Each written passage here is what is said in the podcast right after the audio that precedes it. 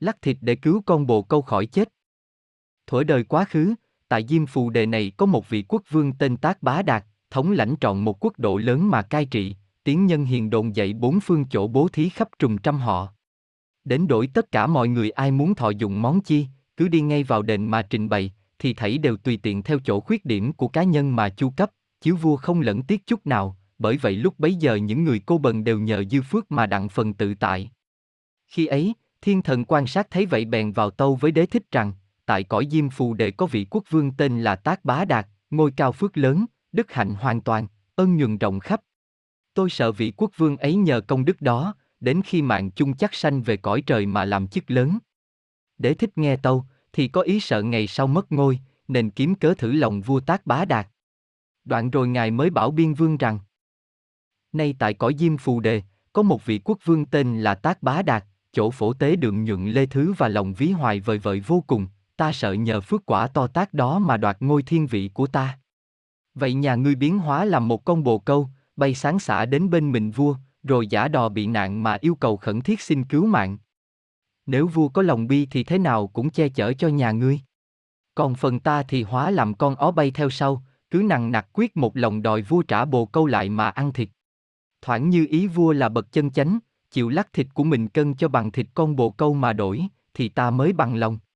Khi cân thịt đó thì ngươi dùng thần biến làm con bồ câu nặng trĩu, dẫu có lắc hết thịt người thì cũng không đủ. Hễ thịt hết thì phải đau nhức, phải hối hận, nếu y có hối hận, thì chỗ chí hướng không thành tựu. Chừng đó ta sẽ an hưởng nơi cõi trời này đời đời, không ai tranh giành nữa.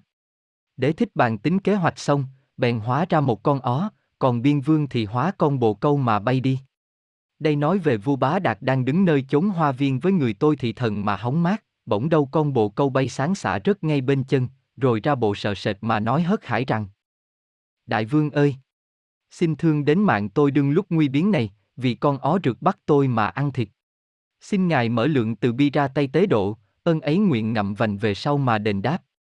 Vua Tát Bá Đạt thấy tình cảnh của loài phi điểu như vậy thì động mối từ tâm liền nói rằng, không sao đâu, không sao đâu, có ta cứu ngươi được bảo toàn tính mạng. Vua nói vừa dứt lời, kế con ó bay đến mà kêu nài rằng, xin đại vương thả con bồ câu ra, vì nó là miếng mồi của tôi ăn thịt.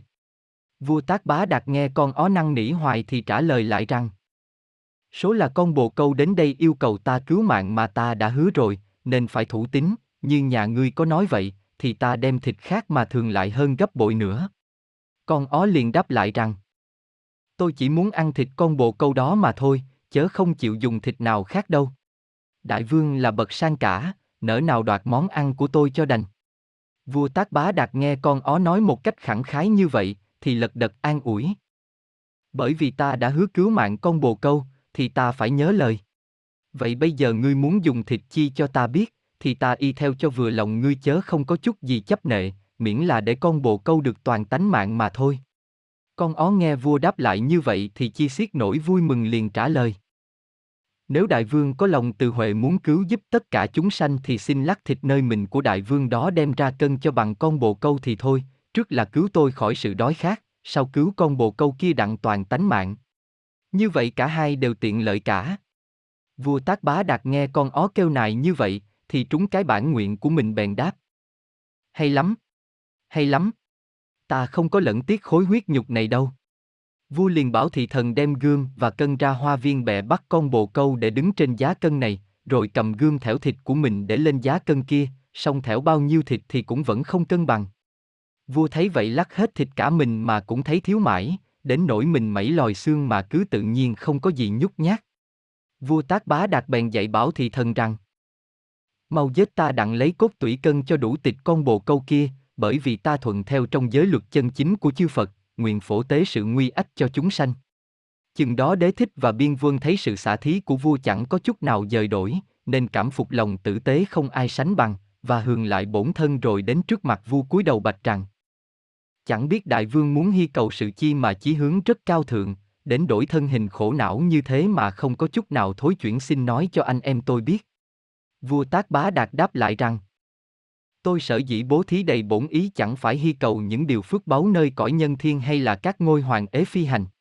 Vì tôi thấy chúng sanh cứ lặng hụt nơi ô trượt, chẳng nghĩ đến ngôi tam bảo và chẳng tưởng giáo lý của Phật, mãi buông lung làm các việc bạo ngược, thường bị gieo mình trong ngục hỏa trạch mà không thức tỉnh hồi đầu chút nào, nên tôi thương xót vô cùng, thề nguyện cầu được đến chỗ chứng ngộ mà cứu vớt chúng sanh, đem lên cảnh an vui tịch tịnh.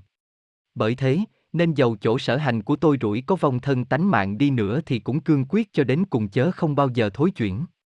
Đế Thích và Biên Vương nghe nói cả kinh và tự hối rằng: theo ngụ ý của chúng tôi tưởng Đại Vương muốn đoạt ngôi thiên vị, cho nên mới lập kế mà nhiễu hại ra nông nổi này. Bây giờ chúng tôi mới rõ bản nguyện cao cả của ngài thì biết phương pháp gì mà sám hối cái tội ác này cho đặng. Vua Tát Bá Đạt nói: các ngài biết mình làm việc sai quấy, nay muốn sám hối tội lỗi, vậy thì làm sao cho mấy chỗ dấu cắt trong thân thể tôi lành lại như cũ. Đế Thích nghe nói vui mừng, tức thời khiết các vị thiên y và thần y đồng đến điều trị cho vua. Linh nghiệm thay, ban đầu thoa thuốc vào, thì thấy mấy chỗ vết thương đều phát động, phút chốc thoạt nhiên bình phục lại như cũ, thân thể hình dáng có vẻ càng tốt đẹp hơn xưa. Lúc ấy, Đế Thích và Biên Vương đồng cúi đầu từ tạ và đi giáp vòng 3 lần rồi bái biệt trở về bổn vị. Sau đó vua Tát Bá Đạt về triều thuật chuyện ly kỳ đó cho bá quan và phu nhân nghe, thì tất cả đều tán thán xưng tụng. Từ đó sắp sau, vua càng bố thí hơn trước đến bội phần, thành thử cả quốc độ gió thuận mưa hòa, ruộng nương thạnh mậu, thật là một thời kỳ nước trị dân an. Nguyên vị quốc vương Tát Bá Đạt lắc thịt cứu con bồ câu nói trên đây, chính là tiền thân của Phật Thích Ca vậy.